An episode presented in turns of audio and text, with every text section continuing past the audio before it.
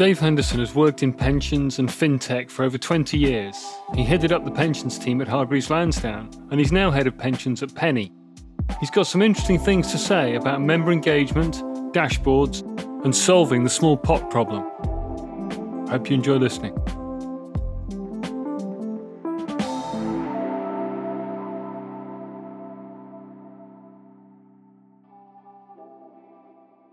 I guess an interesting starting point on this was Guy Opperman because I think it was in one of the select committee interviews, you know, he was asked, you know, about his work as, as pensions minister, and he kind of said, if if I could sum it all up, basically, I mean, he did a lot of stuff on ESG and TCFD and that kind of stuff, but really, he said it was about engagement. And, you know, he did all simpler annual statements. He did his statement season thing, which mm-hmm. kind of, well, he tried to do a statement season thing and got quite a lot of pushback from the industry. So it ended up with Big Zuu rapping about pensions. But, you know, Guy pushed foot hard on the, the dashboards. And I think, you know, I'd start from the point of view that he was right about all of that, that given given where we've got to with pension freedoms and the move to DC pensions and auto enrollment, we, we kind of need to get people to engage with their pensions, right? So I'd, I'd sign up to that. But it's not going so well, is it? I think it is and it isn't. I mean, last week, there's a lot of news about pensions. It gets people talking about them, but there's still a huge gap. You're right.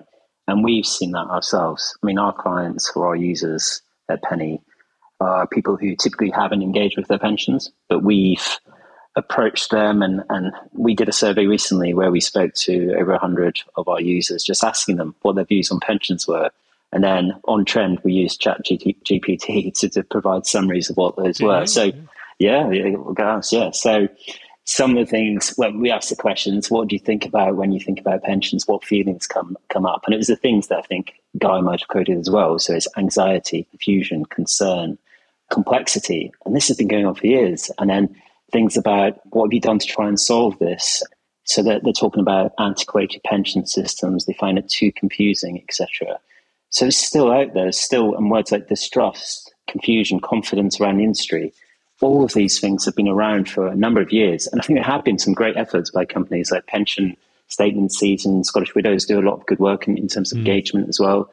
More people are talking about pensions, but there's still a lot more to be done whether that's more of a sort of societal thing that you know it's okay to talk about pensions at a dinner party maybe, maybe depends on your friendship group, I suspect. yeah, yeah, but it, and the age get, of them actually. You know, when I go to the pub with my mates, it's quite possible we'll end up talking about pensions. So well, exactly, and that's why you don't get invited to the pub anymore. But that that sort of mindset that it's okay to talk about these things, and it's okay to talk about investing. It's okay to talk about savings. I think that's where it needs to go. And the big the big Zuu thing that you quote when I first saw that, I, I mean, I was a bit skeptical, but it it probably touched the right audience. And even if it gets people talking about it, saying, I'm not sure that was quite the right way of doing it or not, it gets people talking about pensions. And that's the main thing. That's what's super important, I think. Yeah, I agree with that. So just echoing some of the stuff you said there, that DWP research recently that found people were, you know, the sort of sort of words that were coming back were detachment, fear, complacency. You know, um, the, yeah. pe- actually people don't know,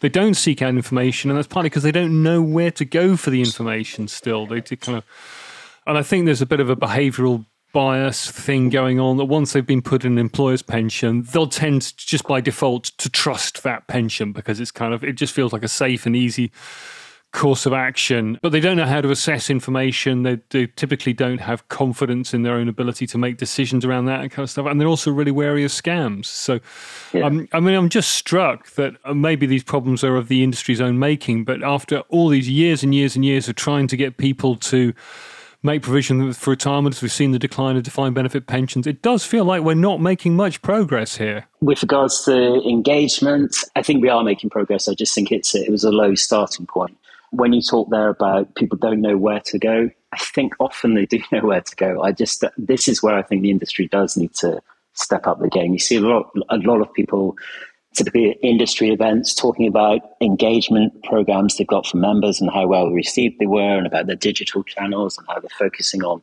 on their app and what they're doing online. And that's all great. That's all fantastic because you need to service individuals in different ways. The thing that is still a bugbear for me and a bugbear from clients, because I've spoken to enough clients to know this, you cannot phone up a company and speak to someone, get through to someone quickly who understands your needs, has your information in front of you, and can have a sensible conversation with you about what your options are. And I'm not going down the advice gap channel here. Mm. I'm just talking about getting through to someone to say, Have I got a pension with you? How much is it worth? What type of scheme is it? What are my options? We've spoken to a number of clients. I've spoken to a number of thousands of clients probably over the years who still the biggest frustration, one of the main reasons they'll eventually move away from a company is they cannot get through to someone, they cannot speak to someone, they sit on hold. And that is just that's just basic. And it's such an important issue. You can't have people switching off because they just can't get through to someone. So you and I both worked at Hargreaves Lansdown, and mm. certainly historically, that's a company that was all that understood that. You know, Hargreaves Lansdown was built on kind of understanding. You know, you look after the customer, you give them good service, you pick up the phone when they ring. And for a long time, that really worked. And I think the company's perhaps changed a bit now, but that, I guess, it stood out because it was different, because that's not how, typically how pension companies approach customers. It's always, you've got automated telephone answering systems. It takes you hmm. persistence to get through to people. I'm interested that the DWP looking at workplace pensions has just pushed out this consultation on value for money. There is a question, there are questions in there around service, but it's quite hard to create a context and a regulatory context where companies are required to give good service. And, you know, in many ways, companies are rewarded by not giving good service because for as long as their customers are inert, inert and deterred from engaging, you get to keep the money. So, yeah. Well, you do. You probably do. You're probably right because people just give up and they don't do anything. But will they then make future contributions? Will they transfer all lost schemes that they want to consolidate to that company if they can't speak to that company?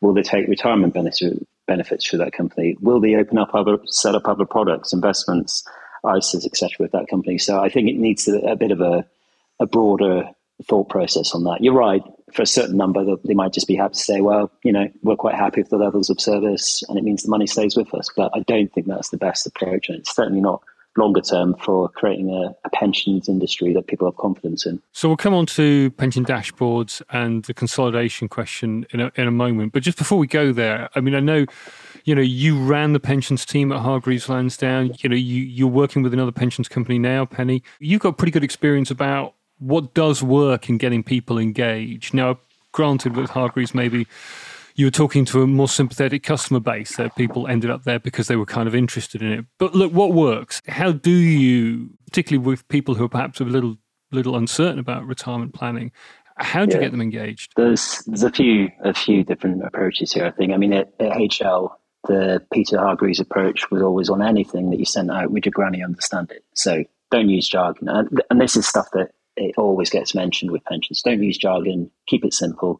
But companies still don't do that. I was been trying to track down a pension for a family member recently, and I've spent over five hours on the phone trying to get through to them or get the answer. And then what does come through is jargon. It's talking about the PPF, which I know what it is, but the individual doesn't. So keep it simple, make it easy to understand, explain the options. If it landed on your relative's desk, would you be happy that they would understand it?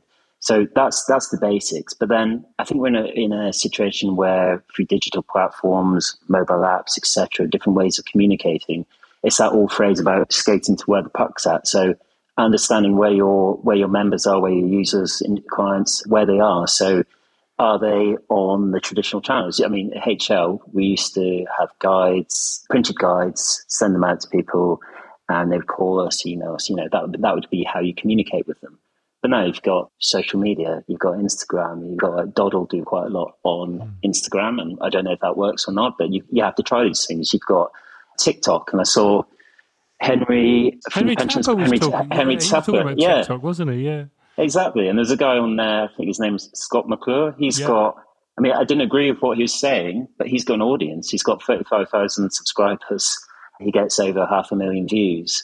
And he is probably more relatable to a lot of members than a printed guide or other. So mm. it's understanding who your who your members are, who your clients are, and designing communications that work for them. Podcasts, that's another way of doing it as well. Lots of companies now do podcasts. uh, great idea. Well done, Tom. But, um, you know, it's just a different way of getting out to your members and helping them understand things and break them down in different ways because everyone takes in information in different ways as well. Some people are better uh, reading through information, watching it, listening to it. So it's It's making sure you've got all those different channels covered and you're you're trying to go out to the members in the right way yeah, yeah. Okay, that, that that all makes sense, and I, am sure some listening to this will say, "Well, yeah, I knew that already," but I think it bears repeating some of the things you said there. So, thank you. I'm also struck by just just before we started recording, you were telling me a story about a pension provider. You can name them if you want. Who seem to be perhaps deliberately throwing logs on the tracks to to make it particularly hard for people who'd kind of got engaged and wanted to move their money elsewhere and and the, and the processes were not particularly consumer duty in terms of how they facilitated that. You know, how much of that is an issue as well? That is a big issue. So I won't name the provider because I, I've still got work to do on this. So I won't name I won't name the provider. But prime example, requesting information and the member's request not being followed as per the instructions, and then hiding behind various different rules to not follow those instructions, which then leads to confusion on the members' part, disengagement, and ultimately no action or no decision being made because it, the whole process gets delayed. And from our point of view as a scheme, then obviously that's frustrating. But more importantly, and genuinely more importantly, is the fact that it is just switching people off. So just get your basic admin right, follow the members' requests, do things in a prompt time scales, have some sensible SLAs, don't be taking a month to review due diligence forms at other. That's just basic. And like you said, this has all been said before, but it's so frustrating that we're still saying it. Just have good outcomes for clients in terms of how you service them. And that will benefit the whole industry. It won't have people switching off. So, in theory, market competition should work, but I think it's particularly difficult in this kind of context. Service is hard to measure people don't frequently make decisions about pensions. So it's not like you're buying tins of beans where if you don't like one, you can switch to a different brand the mm-hmm. next week. Dashboards should help, but we've just heard from Laura Trott they're being delayed. I'd be interested in your thoughts about any thoughts you might have around the reasons behind the delay. But but then also, you know, will the dashboards help? Will will that get us to where we want to go in terms of people being more able to engage and perhaps more able to make informed buying decisions? Well, I mean, you and me, and I think along with our ex colleague Nathan, I've always had a bit of a an ongoing debate joke about the dashboards. And I think we had a bet similar to the the traps off uh, trading places, the Dukes, a sort of one dollar token bet. Will it ever happen? Yeah. Will it ever happen? Yeah. I was the one saying I didn't think it would ever happen. So I'm actually your money's still safe for now. it's safe for now. Yeah, yeah. I'm actually quite surprised and pleased that they've got to where they are. I think they are going to be a great engagement tool, not just because of the publicity around it and every, they'll, they'll get a lot of coverage as and when they are finally launched.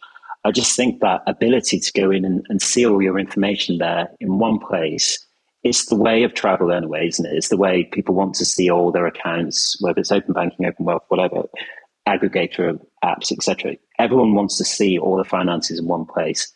And that is going to create better outcomes because you have a better understanding. So I think they're a good idea. I thought a commercial entity would come along in the meantime and, and solve the problem, but understand that they couldn't do that because you need to have design standards, etc., reporting standards. So there needs to be consistency. You can't just have lots of different dashboards out there. Mm-hmm. So I completely agree with the process that's being that's been taken so far.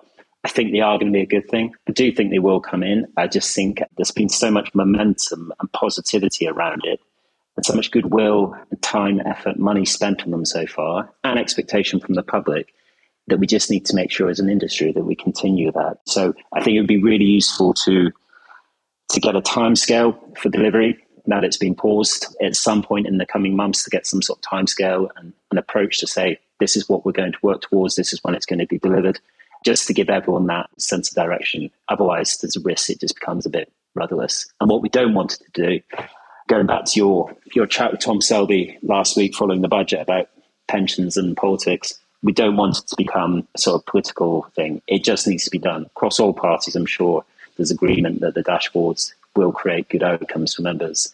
So it'd be good to see that continued and picked up. Yeah, absolutely agree with that. And I, I, I, can't see any reason why Labour would push back on the dashboards. You know, it's a bit motherhood and apple pie. Why, why, why would yeah. you not want this? So I'm reasonably optimistic on that. It is frustrating that Labour has been a bit disengaged on pensions these last few years, so that seems to be changing now.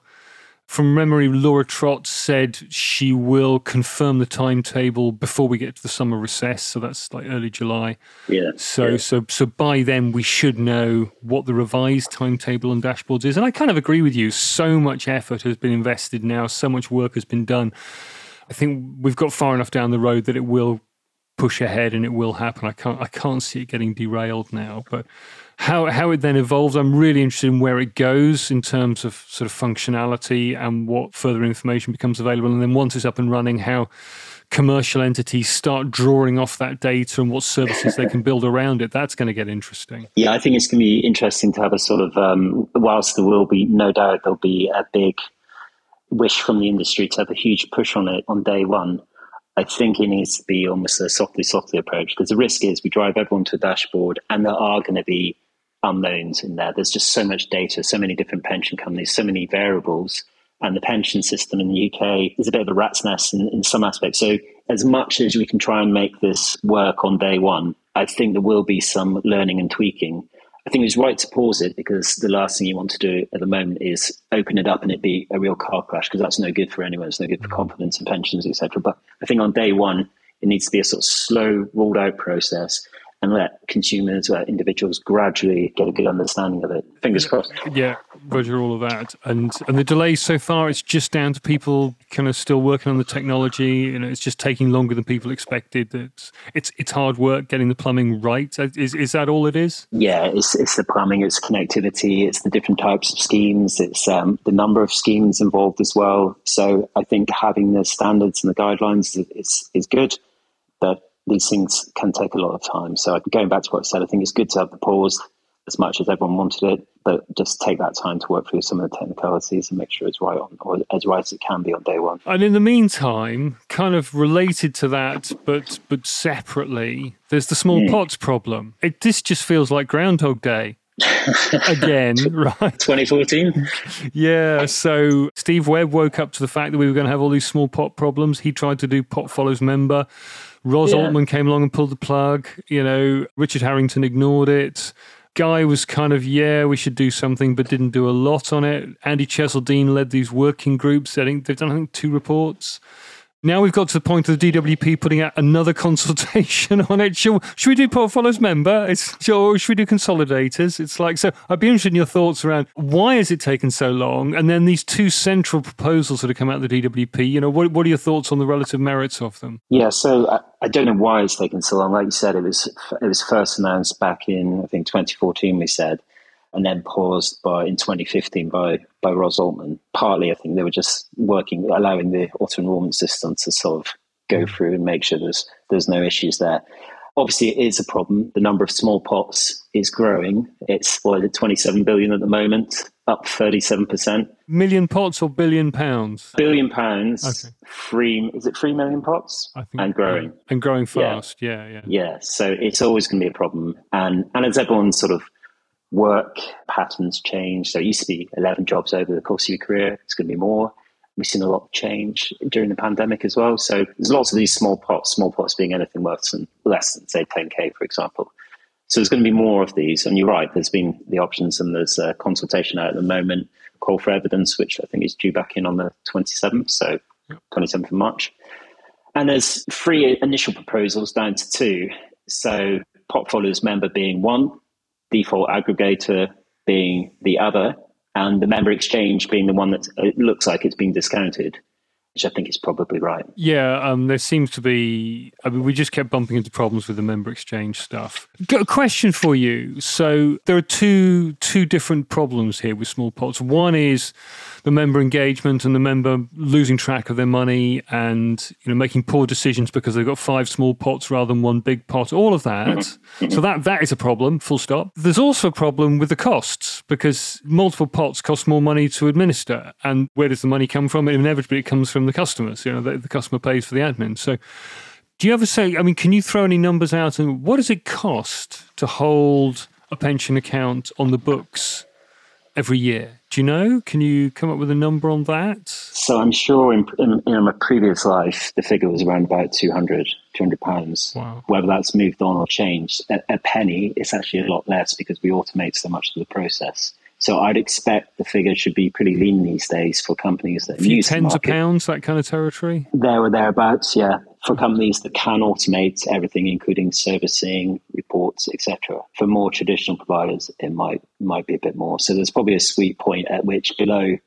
I, I thought it'd be more like the 5k mark, but speaking with someone recently, they suggested no, some of these big schemes can still make it viable for for less than that.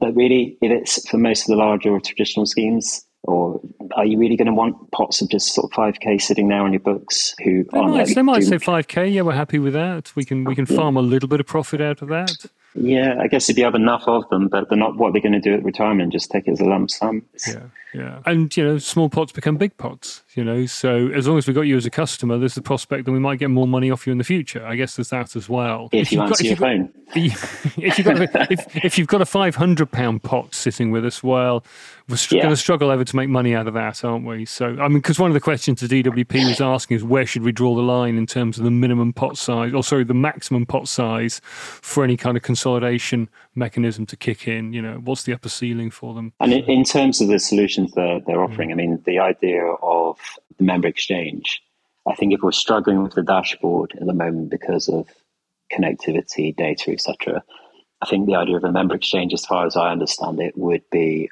a huge problem in terms of all these different, uh, you know, all these different messages flying about via yeah. different APIs. Have you got this pension? Have you not? It, I think it'd become an absolute minefield, like a sort of scene out of airplane with the air traffic control tower. and very, what was the punchline on that one? Well, it changed as the film went on, but I think the last one was. I guess I gave up the wrong week to give up glue sniffing. so. And I'm not saying that's what's going to happen to some of the people working there, but to me, the idea of all these messages pinging across when the data is not clean in the first place or yeah. people have moved around, a nice idea if everything was working perfectly. I think it's right to be discounted.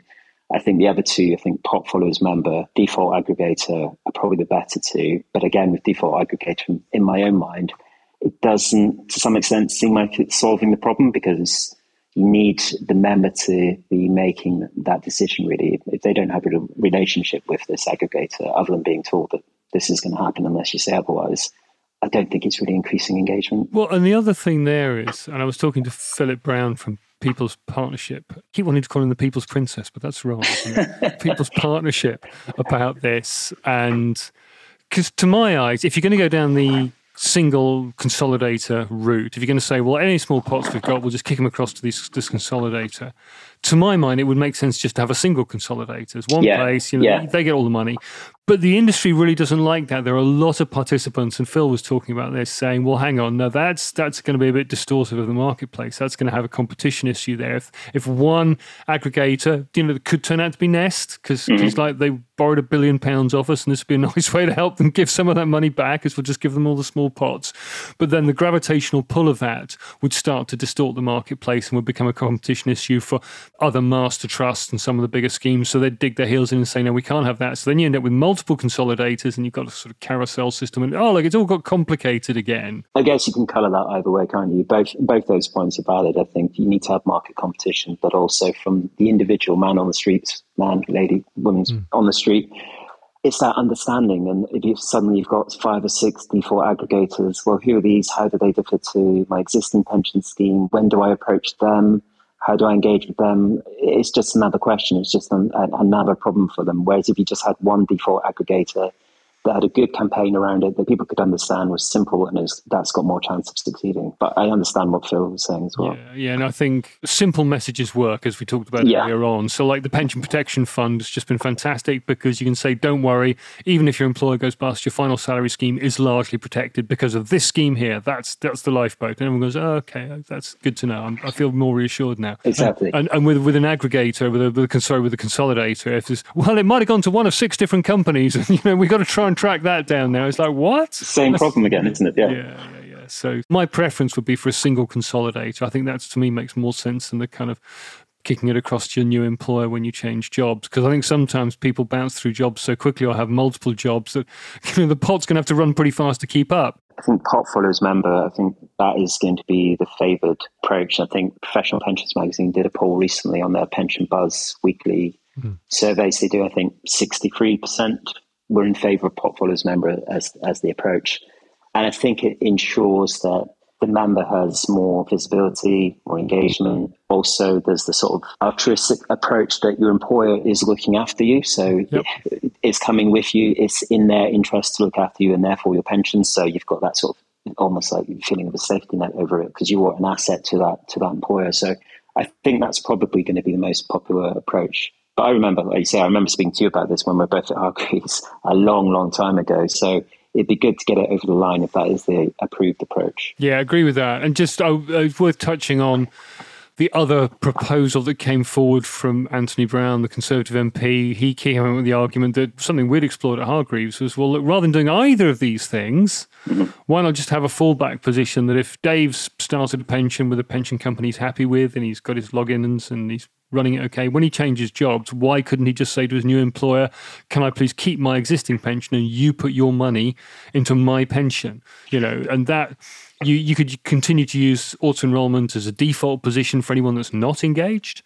But for Dave, that then means I get to keep the pension account I'm already happy with. And you get the additional benefit that you, you avoid any of the frictional costs of moving money around the system because nothing has to be transferred. Now, I quite like that idea. I think there's merit in that. But DWP aren't even consulting on that one. I like that idea. I don't like it if I worked in payroll. I like the idea until there's changes to the pension legislation, for example. So, say, for example, there's a change to contribution allowance limits as a, as a timely one, or mm. there's a change to what you can invest in, for example. Now, if you work for a big employer, they and you're all in the same pension scheme, typically they're going to communicate, right, this is what it means. We're going to run some sessions once a month or, or whatever. We're going to have some people come in and talk to you. If you have decided not to move to that scheme, what happens to you? Who's looking after you? How do you ensure that you're getting the same inf- level of information. So I think if you're if you're totally engaged with that old scheme, then that's great, and you want to leave it there because you understand it, you understand charges, you understand investment options, and you've got a real sort of you like that scheme and, and you want to stay with it, that's fine. But I think there'd be a lot of people slip through the net and it's a risk. I think having it on through the existing employer, like I said before, they they almost feel like they've got or they should have a sort of safety net over you to look after you as, as an employee. Yeah, good thoughts. All right. Right. Well, shall we leave it there and then we'll come back another couple of years and see how we're getting on with these two projects? okay. Okay. How many years should we leave it? All right. But hopefully it will one day land. It's good to talk to you, Dave. Thank you. Yeah, likewise. Thanks, Tom. Bye. I hope you enjoyed this conversation. If you did, then do please consider leaving a positive review and maybe even subscribing for future episodes. The sound engineer was Ross Burns. Thank you for listening.